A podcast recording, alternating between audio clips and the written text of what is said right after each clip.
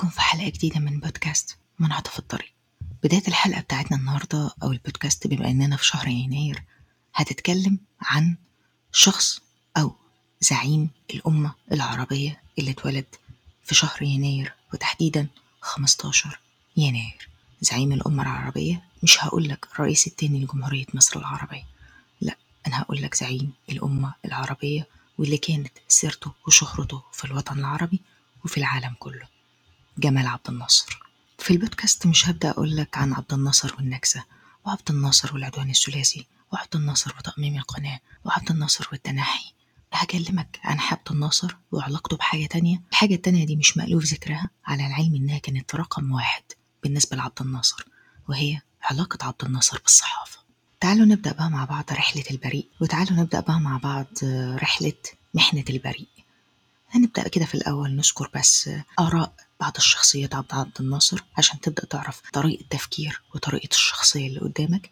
وبعد كده هبدأ أقول لك ليه دول الغرب أجمعت على الرغبة للتخلص من عبد الناصر دونا عن غيره.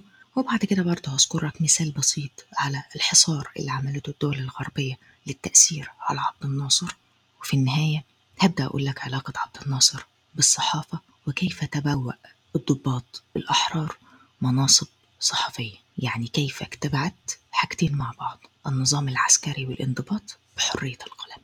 وهنهي لك البودكاست برسالة السيدة فاطمة اليوسف صاحبة ورئيسة تحرير جريدة روزي اليوسف اللي أرسلتها لعبد الناصر. ويا ريت عبد الناصر كان قدر يعمل بيها وقتها. أو استمع ليها بدلا من الجدال والرد عليها في نفس العدد. لو كان استمع عبد الناصر ليها كانت في حاجات كتير في التاريخ اتغيرت. أول حاجة تعالى نبدأ برأي السادات عن ناصر. رأي السادات عن ناصر باعتبار إن السادات الشخص المحنك سياسيا اللي دايما آراءه بتبقى يعني قيد الجدل زي ما بيقولوا. خلينا نقول الرأي بتاعه. السادات كان شايف إن عبد الناصر بالطريقة دي. كتب وقال كان صادقا مع ربه ونفسه. يحاسب نفسه دائما. أقصى وأعنف حساب في الوقت الذي يتلمس فيه لغيره كل أبواب العفو والغفران. يحفظ العهد ويصدق الوعد ويخلص الود ويتقي ربه في سره وعلنه. ولذلك أيده الله ونصره كما كان هادئ الطبع يعرف ما يريد تماما وهو لا يصمم إلا بعد تفكير وروية فإذا صمم فإن قوى الأرض كلها لا تثنيه عن ذلك التصميم. يعني بحسب وجهة نظره أنت قدام شخص أمين قيادي تصميم على الرأي ممكن تحس بلمحة من ديكتاتور. تمام خليك معايا للآخر. أما عبد الناصر في وجهة نظر خالد محي الدين عايزة بس أقول حاجة صغيرة كده للناس اللي أول مرة تسمع الأسماء دي. من باب العلم بالشيء يعني خالد محي الدين والسادات دول كانوا من ضمن الضباط الأحرار مع عبد الناصر في تنظيم قيادة الثورة. وتنظيم قيادة الثورة اللي من خلاله تحولت مصر من النظام الملكي إلى النظام الجمهوري. تمام؟ أما بالنسبة بقى لوجهة نظر خالد محي الدين في صديقه عبد الناصر. باختصار كده هو وصف عبد الناصر بأنه شخص صاحب المعرفة متحمل المسؤولية قائد كما يجب أن يكون القائد وأنه شخص محب للمعلومات. وقال تفصيليا كده باختصار حاجة غريبة شوية. قال كان عبد الناصر بيحب يدرس اللي قدامه بشكل قوي جدا. عشان كده هو شخص بيسمع أكتر ما بيتكلم لدرجة إنه بيستعد لزيارة الشخص اللي جاي له أو اللي جاي يزور أو الضيف اللي عليه بإنه بيجمع كل المعلومات الخاصة بيه لدرجة تصل إلى مراقبة آخر مكالمة بيقوم بيها فبيبقى الشخص قاعد قدامه كأنه عار تماما شخص مفضوح تماما بكل شيء قدامه. وقلت لفظة مفضوح نتيجة لمراقبة آخر مكالماته. بيقال إنه بدأ الموضوع ده في الأول حب استطلاع ودراسة للشخصية اللي قدامه إلى أن أصبح غريزة في عبد الناصر. أما الرأي الثالث اللي معانا النهاردة هو رأي للدكتور يوسف إدريس. هو كاتب صحفي كان ليه شهرة كبيرة جدا في عهد ناصر وفي عهد السادات. الدكتور يوسف إدريس اتكلم عن عبد الناصر بأنه قال عليه بأنه كان منظما كتوما. ياخد ما يديش في الكلام. وأنا صريح فوضوي ساخط لا أكتم يعني اجتمعت ثلاث آراء. يكاد أن تكون ثلاث الآراء مختلفة أو متفقة في حاجة معينة ولكن كل رأي فيهم يكاد أن يكون مختلف شوية. وأغلب الآراء اللي قرأتها أو شفتها بعد كده من الضباط بتدور وبتلف على نفس الثلاث آراء اللي أنا قلتهم لك دول. يبقى كده أنت قدام شخصية متحير في أمرها. شخص قيادي ناجح محب للمعلومات بس بدرجة ديكتاتورية شوية. تالت حاجة الكل متفق على إنه شخص كتوم. وزي ما نرجع ونلف وندور وقال السادات إنه بيعمل اللي في دماغه. بيسمع بس ما بيتكلمش كتير. وفي الآخر بيحدد هو هيعمل إيه. يعني والأول وفي الآخر بتندرج تحت صفة القيادة والديكتاتورية. وهنتابع بقى مع شخصية البريء اللي قدامنا دلوقتي. بإن عايزين نعرف ليه العالم كله كان ضد عبد الناصر أو دول الغرب تحديدا وتحديدا الولايات المتحدة والاتحاد السوفيتي. ليه كانوا ضد عبد الناصر؟ هقول لك دلوقتي هما كانوا ضد عبد الناصر ليه أجمع لك بعض الآراء اللي قالت إن عبد الناصر كان مستهدف من دول الغرب لأنه كانوا شايفين إن شخص من الآخر كده مشاكله كتيرة يعني. بيتكلم كتير وديكتاتور وما بيسمعش غير من دماغه. يعني رأي دماغه هو اللي بينفذه. وأكبر دليل على كده لما قرر تأميم قناة السويس برأي سريع ورد فعل سريع بدون دراسة لبقية الأحداث سنة 1956 ومش كده وبس وصفقة الأسلحة التشيكية اللي عملها عبد الناصر واللي كانت صدمة للولايات المتحدة والاتحاد السوفيتي. الولايات المتحدة قعدت تماطله حوالي ثلاث سنين بدون ما تديه أي سلاح والاتحاد السوفيتي خد منه ملايين الفلوس أو ملايين الجنيهات وفي النهاية إيه؟ وفي النهاية ما ادهوش إلا جزء بسيط من الأسلحة. فكانت بالنسبة لهم صدمة كبيرة ليهم. مش كده وبس وتصميم عبد الناصر ورفضه لحلف بغداد. لأن كان شايف عبد الناصر إن حلف بغداد ده كان هيعمل على تجزئة الوطن العربي أو تجزئة العالم العربي أو الدول العربية. لو انضمت العراق هتبدأ بعد كده لبنان والأردن وسوريا وممكن كمان تنضم لهم دول الخليج. وطبعا هو ما كانش عايز يهيمن أو يجعل أو يكون سبب في هيمنة وسيطرة الدول الأجنبية على الدول العربية. وبالتالي كان رافض رفض قاطع لحلف بغداد. لأن لأن ده هيسبب تفرقة الدول العربية وبالتالي هيلاقي نفسه في الآخر هو الوحيد اللي بيواجه إسرائيل وبالتالي مش هيبقى فيه لا وحدة عربية ولا قومية عربية وممكن ما يكونش فيه بعد كده دول عربية. مش كده وبس. لأن عبد الناصر زي ما ذكرت لك قبل كده في بودكاست إنه رفض المساومة على حقوق الفلسطينيين وإنه أيد ثورة الجزائر وقال لك كمان عبد الناصر ده كان شخص مطلع على العالم واشتهر واتشهر بشكل كبير جدا ما بين الدول فعشان كده كان الحصار عليه. كانوا شايفين إن يخلصوا من عبد الناصر ويبدأوا يوقعوه بصورة ما. هذكر لك النهاردة في كتاب برضه اتكلم عن نوع من الحصار تكاد إنها تكون حاجة بسيطة جدا بس هي مش مألوف ذكرها بس أنا هقول لك عليها دلوقتي. بعد العدوان الثلاثي على مصر سنة 56 الدول الأجنبية كانت شايفة إنها تضغط على عبد الناصر بسبب إن هو مشي من دماغه وعمل تأميم القناة فكانوا شايفين إن هم لازم يضغطوا عليه ولازم يحرجوا الحكومة. فقال لك إن إحنا هنمنع تصدير الأدوية لمصر. بمعنى إن إن إحنا المعامل بتاعتهم بمعنى إن إن المخازن هتبقى خالية وفاضية من الأدوية والمعامل هتبقى برضه خالية من مستحضرات التجميل. فبدأ بعد كده في عهد عبد الناصر بدأ إن هو يكلف ناس يعملوا دراسات. فبدأت الوزارة أو وزارة الصحة إنها تعمل دراسات عشان تفهم إيه سبب العجز الكبير اللي عندنا بحيث إن هو ما يتأثرش بمنع التصدير. ولكن اكتشفوا إن 95% من الدواء اللي إحنا معتمدين عليه هنا في مصر كان مستورد من الدول الأجنبية. ودي طبعا نسبة كبيرة جدا. طب إيه الأسباب اللي ذكرت بعد كده؟ بدأوا يصنفوا الأسباب بعد كده؟ قال لك إن الأطباء أصلا ما كانوش بيصفوا غير الدواء الأجنبي المتعودين على استخدامه. وكمان في أسباب تانية زي إن هم ما كانوش بيثقوا في الدواء المحلي اللي كان بيتم تصنيعه في مصر. وكمان الدول الأجنبية كانت بتتنافس في شكل العبوة كويس والجودة والدعاية والتسويق والهدايا والعروض. وكان كمان في سبب كمان إن الدكاترة وكان في سبب كمان إن الشركات المحلية اللي كانت بتقوم بتصنيع الدواء في مصر ما كانتش حتى بتدي عينة مجانية للطبيب المصري عشان يقدر حتى يعرف الدواء المحلي ده كويس ولا لأ. ده غير إن إحنا كان عندنا نقص كبير جدا في الأدوية وخصوصا الأدوية الفيتامينات وألبان الأطفال والأدوية الخاصة بالروماتيزم. فبالتالي دي كلها كانت أسباب كبيرة. قرر عبد الناصر بعدها إنه يعمل خطوة كويسة جدا وإنه يؤمم التوكيلات والشركات والمصانع التي يمتلكها اليهود والأجانب وينشئ شركة عامة للتجارة والكيماويات والهيئة العليا للادويه ومن هنا وبدأت ولتكن فكرة فكرة تصنيع الدواء في مصر. والفكرة دي ما اتخذتش بشكل جدي غير متولى مسؤولية وزارة الصحة الدكتور النبوي المهندس. الدكتور ده عمل مشروع تصنيع دواء في مصر بشكل ناجح جدا وخد المسألة زي ما ذكر في الكتاب بأنه مسألة حياة أو موت. كان لازم التجربة تنجح. ويقال إن كان عنده ضيف فبيحاول يعرض قدامه عينة من قطرة من العين فلما وهو ماسكه كده العبوة زي تفتتت في إيده فقرر بعدها إنه يؤسس هيئة الرقابة على الدواء. يعني هيصنع حاجة وهيجيب ناس يراقبوا على الحاجة اللي هو صنعها.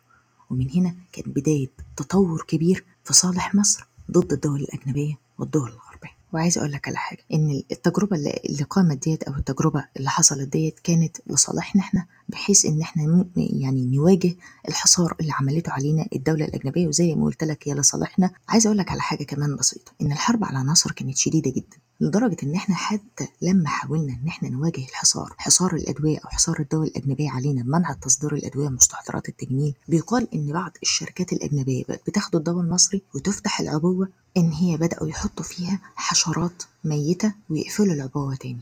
لكن الحمد لله بدأنا نكتشف التجربة أو نكتشف اللي عملوه الدول الأجنبية في الدواء ده بإن هم كان بفكرة ابتكرها الدكتور جمال غالي آه، بإنه بدأ يعمل للمريض عبوة يقدر من خلالها يكتشف إن العبوة دي اتفتحت ولا لأ. دي حاجة بسيطة بذكرها لك من أبواب الحصار على عبد الناصر. عبد الناصر كان في حرب وكانت حرب من دول الغرب في كل حاجة.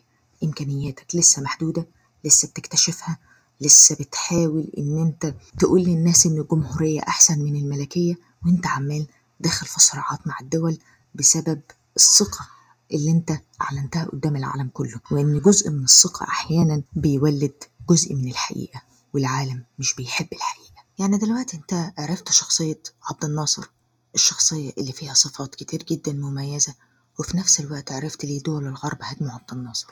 طب ما دام هو شخص ناجح وقوي وقيادي ودول الغرب بتهاجمه أمال ليه فشل عبد الناصر؟ فشل عبد الناصر وهيظل السبب الأول والأخير والمهم دونا عن بقية الأسباب كلها. لو تفتكر البودكاست اللي أنا كلمتك فيه عن حرب أكتوبر بس المرة دي هتتكلم كده هنتكلم فيه بالخصوص شوية إن أنا بقول لك فيه إن السبب الرئيسي هو من حول عبد الناصر. عشان كده قلت لك البودكاست محنة البريء. هو شخص ممكن يكون بريء بس هو أفسد نفسه بالفسدة اللي حواليه. مشكلة عبد الناصر كانت في اختياره لمن حوله. عبد الناصر كان مقتنع إن هو لو جاب المقربين حواليه المؤمنين بفكر الثورة إن هو كده هينجح أو كده هيقيد الألسنة اللي بتحاول تقول إن الثورة مش هتنجح. بس في الواقع إن ده ما حصلش. بالعكس هما أول من أفسدوا الوطن. وهم كانوا سبب رئيسي في النكسة. ومثال بسيط بأنه جاب المقرب ليه وصديق عمره المشير عبد الحكيم عامر وعينه قائد للجيش بحيث يكون تحت عينه أو زي ما بيقولوا كده تحت طوعه تحت طوعه ولكن عبد الناصر أخطأ لأن كان المشير عبد الحكيم عامر كانت كفاءته لا تسمح بقيادة الجيش والانضباط والتعليم والتدريب العسكري ومن هنا كان خطأ عبد الناصر. وعايزة أقول لك على حاجة كمان أي حاجة كويسة حصلت في مصر أو أي مشاريع ناجحة لو جيت دورت وراها وتحديدا لو تمت في عهد عبد الناصر هتيجي تكتشف حاجة واحدة إن المشروع ده راح لمكتب عبد الناصر. فاترفض في حين إن الشخص ده لو أمل لو حصل ظرف حصل ظرف وقدر يقابل عبد الناصر شخصيا عبد الناصر نفسه بيوافق.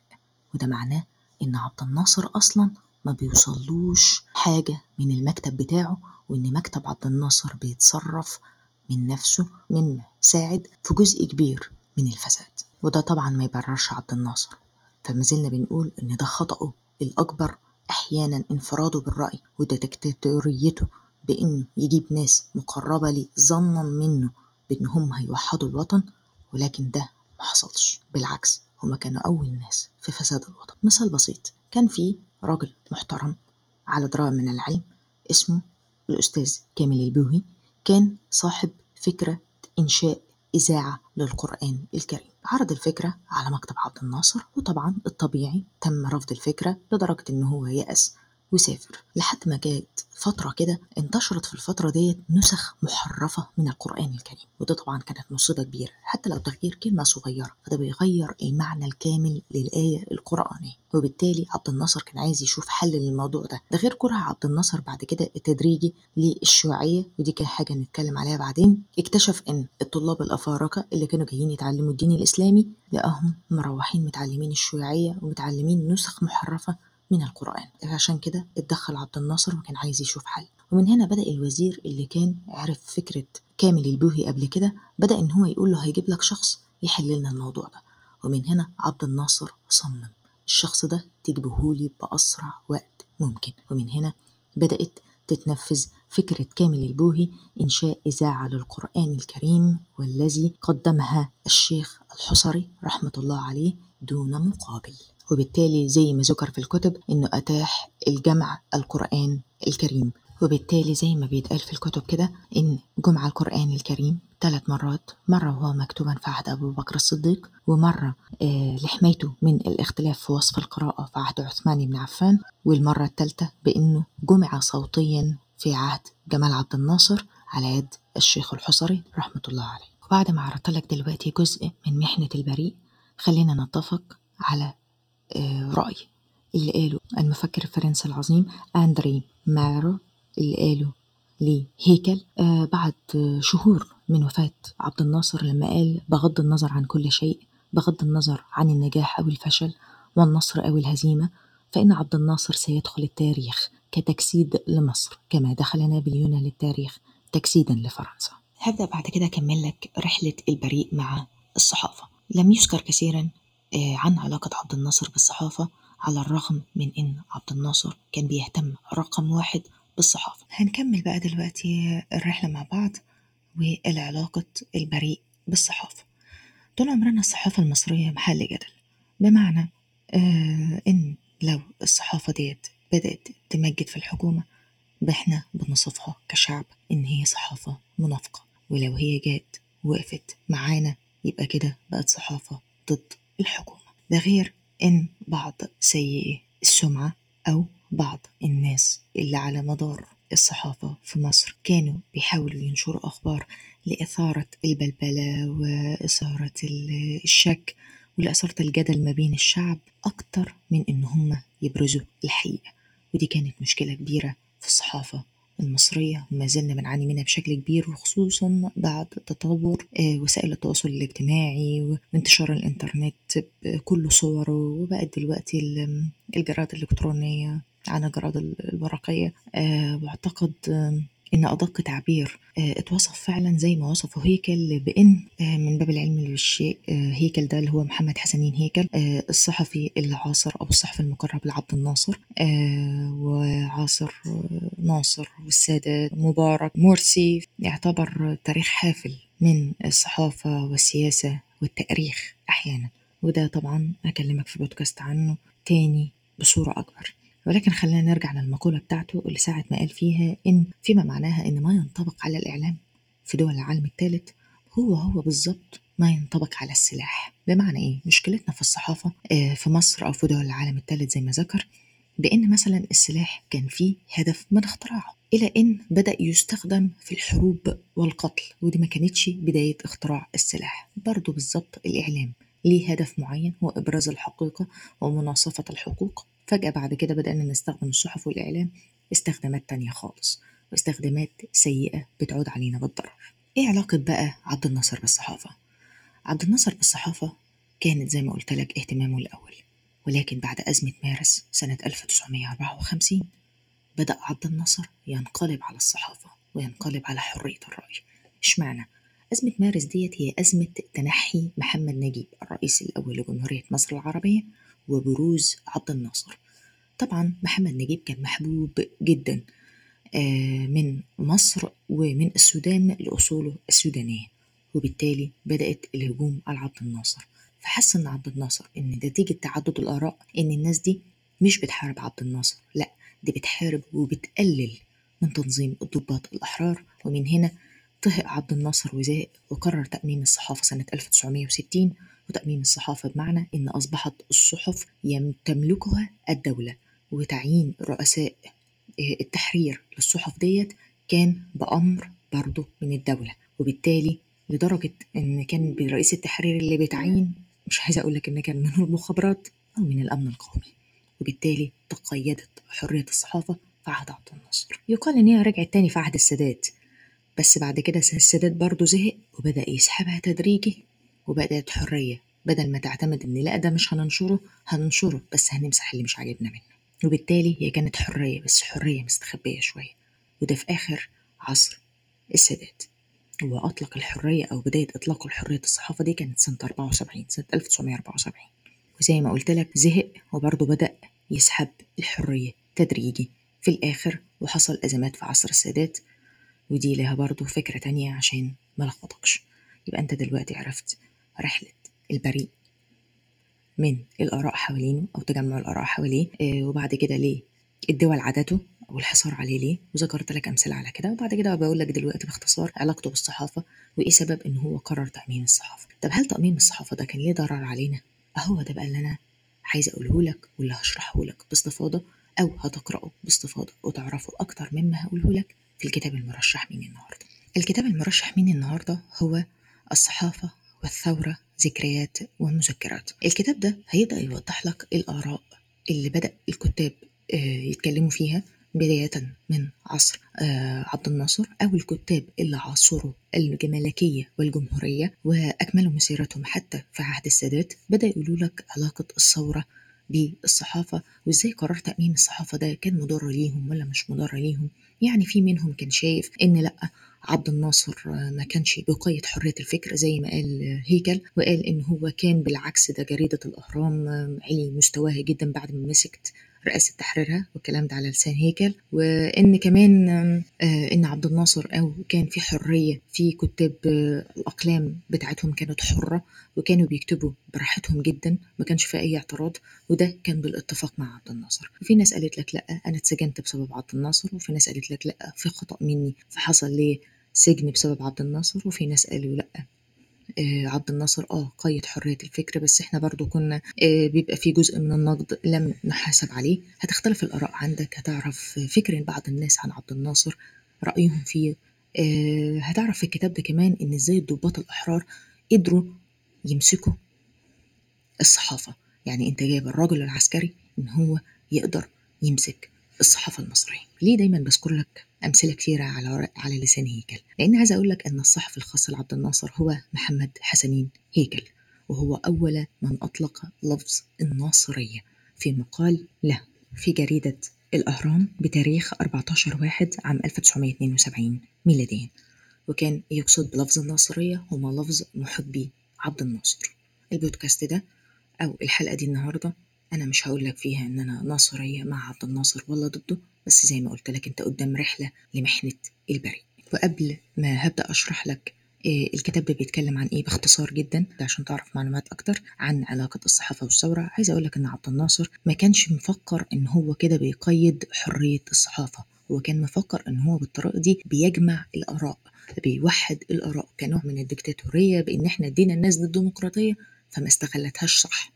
حتى دايما جملته المقصورة اللي كان دايما يقولها أنا عاوز الصحافة تتكلم عن كفر البطيخ وليس سكان القصور والفلل.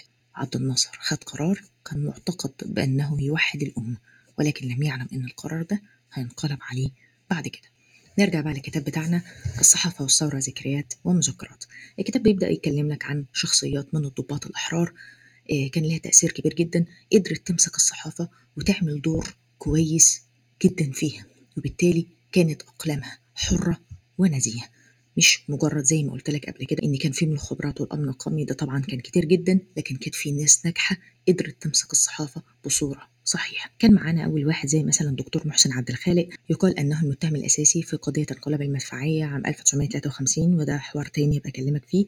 المهم يعني هو أحد الضباط الأحرار اللي آه، كان ليهم أثر آه، أو غيروا مجرى التاريخ بالقضية ديت. مش كده وبس هو كان ليه علاقة آه، بالصحافة فقدر يدمج المعرفة ما بين السلطة وما بين الصحافة ساهم في الانتشار السياسي لعبد الناصر. وهتبدأ تعرف أسماء شخصيات تانية زي مصطفى وعلي أمين آه، في عهد الناصر والسادات وفتحي غانم رائد الرواية العربية الحديثة. وهتبدأ تسمع برضو آراء آه، أحمد بهاء الدين وأحمد بهاء الدين ده من باب العلم بالشيء. آه لو تفتكر إن فترة الملك فاروق كان في كتب حكت عن فساد الملك. آه وقد إيه الملك كان فاسد ونجاح الثورة وبلا بلا والنقد التام. طلع واحد كده شاب صغير في السن طلع كتب كتاب وقال لك فاروق ملك. فاروق ما فيهوش مشكلة خالص المشكلة كان في في الدستور. ولو تفتكر القصة دي صاحبها هو أحمد بهاء الدين. آه في برضو هتسمع معلومات عن الدكتور يوسف إدريس اللي كلمتك عنه من شوية. واحد اسمه حلمي سلام وحلمي سلام ده كان القريب من من عبد الناصر آه وأول من تحدث عن الثورة في الجريدة. وطبعا عندنا في الآخر انتهى بحديث عن صلاح حافظ. صلاح حافظ ده اللي كان أشهر الكتاب فيما المرحلة ما قبل الثورة وبالتالي قدر صلاح حافظ يتقرب للشخصيات السياسية والشخصيات المرموقة وقدر يشوف الصحافة في مصر أو في عهد الثورة من منظور مختلف. الكتاب ده يعني تحفة فنية بمعنى أصح لأن في لقاءات رشاد كامل فيه كتب فيه اللقاءات اللي هو عملها والآراء اللي ذكرت وقد إيه الناس كانت مع أو ضد. هتقدر تعرف أو تشوف التاريخ من منظور مختلف وتكتشف قد إيه الصحافة ليها تأثير قوي. الصحافة ليها تأثير قوي ويا ريتها كانت مستمرة تأثيرها القوي ده لحد دلوقتي. يبقى الكتاب المرشح مني النهاردة هو كتاب الصحافة والثورة ذكريات ومذكرات لرشاد كامل. ولما تقرأ إن شاء الله هتعرف قد إيه. هتعرف تكون وجهة نظر عن عبد الناصر. ممكن تكون وجهة نظر مختلفة عن اللي قلتها لك أو أحسن مني أو على النقيض تماما في كل حاجة. وهختم الحلقة بالرسالة التي أرسلتها السيدة فاطمة اليوسف في صباح يوم 11 مايو عام 1953 اللي كتبتها تحية أزكي بها شبابك الذي عرضته للخطر وجهدك الذي تنفقه من أجل هذا الوطن. تحية من سيدة عاصرت الحوادث واعتصرتها التجربة أنفقت عمرها تتأمل الوجوه القديمة حتى كثرت بكل وجه يحمل ملامح القدم فلا يسعدها اليوم شيء كما يسعدها أن ترى الوجوه الجديدة تزحف وتنال فرصتها الكافية لتحاول أن تسير بهذا الوطن بأسرع مما كان يسير. إنني أعرف الكثير عن ساعاتك التي تنفقها عمل بغير راحة ولياليك التي تقطعها سهرا بلا نوم. وتدقيقك البالغ في كل أمر بغية أن تصل فيه إلى وجه الصواب. ولكنك وحدك لن تستطيع كل شيء ولا بالمعونة الخالصة من إخوانك وأصدقائك. وكل الذين تعرفهم وتثق بهم فلا بد لك من معونة الذين لا تعرفهم أيضا. الذين يعيشون في جو غير جوك ويتأثرون بعوامل غير التي تؤثر في أصدقائك ويمرون بتجارب كثيرة منوعة لا يمكن أن يمر بها واحد من الناس ولا عشرة ولا ألف. إنك باختصار في حاجة إلى الخلاف تماما كحاجتك إلى الاتحاد. إن كل مجتمع سليم يقوم على هذين العنصرين معا ولا يستغني بأحدهما عن الآخر. الاتحاد للغايات البعيدة والمعاني الكبيرة والخلاف للوسائل والتفاصيل. انظر إلى الأسرة الواحدة في البيت الواحد. قد تراها متماسكة متحبة متضامنة. ولكن كل فرد فيها يفضل نوعا من الطعام. ويتجه إلى طراز من العمل. ويروق لها لون من الثياب ثم انظر إلى أسرة الوطن الكبير. أي وطن كبير؟ تجد هذا التباين والخلاف موجودا بينهم في أدق دقائق الحياة وفي طريقة تذوق الحياة ذاتها وأنت تؤمن بهذا كله لا شك في ذلك. وقد قرأت لك غير بعيد حديثا تطالب فيه بالنقد وبالآراء الحرة النزيهة. ولو خالفتك ولكن أتعتقد أن الرأي يمكن أن يكون حرا حقا وعلى الفكر قيود؟ وإذا فرض وترفقت الرقابة بالناس واستبدلت حديدها بحرير فكيف يتخلص صاحب الرأي من تأثيرها المعنوي؟ يكفي أن توجد القيود كمبدأ ليتحسس كل واحد يديه. يكفي أن يشم المفكر رائحة الرقابة وأن يرى بعض الموضوعات مصونة لا تمس ليتكبل فكره وتتردد يده ويصبح أسيرا بلا قضبان. وقد قرأت لك أيضا أو لبعض زملائك أنكم تبحثون عن كفايات وأنكم تريدون طرازا غير منافقين ولكن كيف يبرز صاحب الكفاية كفايته؟ أليس ذلك بأن يعبر عن نفسه؟ يعبر عنها بصراحة ودون تحوير. إن مجرد شعور صاحب الكفاية مخطئا أو مصيبا بأن هناك شيئا مطلوبا وشيئا غير مطلوب. يجعله إما أن يبعد بنفسه خشية ألا يوافق المطلوب وإما أن يقترب بعد أن يهيئ نفسه ليتلائم مع ما يعتقد أنه مطلوب. فتضيع الفائدة منه في كلتا الحالتين. أترى؟ إلى أي حد تفسد هذه القيود الجو؟ أترى إلى هذا الستار الكثيف الذي تقيمه بين الحاكم وبين ضمائر الناس؟ إن الناس لابد أن يختلفوا لأنهم مختلفون خلقا ووضعا وطبعا. وقد دعت الظروف إلى إلغاء الأحزاب وإلى تعطيل الكثير من وسائل إبداء الرأي. وقد أصبح للعهد الجديد شعار واحد وألوان واحدة. فلم يبقى شيء يمكن أن يتنفس فيه النقد وتتجاوب فيه وجهات النظر غير الصحف وأسنة الأقلام وتفكير المواطنين. على إني أعرف الدوافع لإبقاء هذه القيود. أنت تخاف أنياب الأفاعي وفأران كل سفينة. أنت تخاف من إباحة الحريات. أن يستفيد منها الملوثون المغرضون ولكن صدقني أن هذا النوع من الناس لا يكون لهم خطر إلا في ظل الرقابة وتقييد الحريات.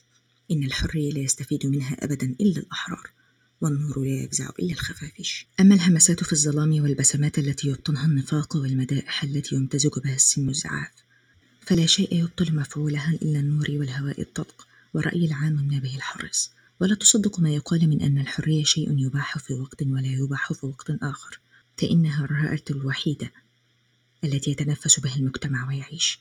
والإنسان لا يتنفس في وقت دون آخر إنه يتنفس حين يأكل وحين ينام وحين يحارب أيضا. إنك بكل تأكيد تضيق زرعا بصحف الصباح. حين تطالعها فتجد أنها تكاد تكون طبعة واحدة لا تختلف إلا في العناوين. حتى بعض حوادث الأقاليم المحلية يصدر بها أحيانا بلاغ رسمي واحد. والناس كلهم يحسون ذلك ولا يرتاحون إليه. وقد قلت مرة إنك ترحب بأن تتصل بك أي جريدة إذا حست الضيق. ولكن أليس في هذا ظلم لك وللصحف وللقضايا الكبرى التي تسهو عليها؟ ألم أقل إنك لن تستطيع وحدك كل شيء. لقد أقدمت وفي شبابك الباكر على تجارب هائلة. خط بعضها ورأسك على كفك لا تبالي مصير.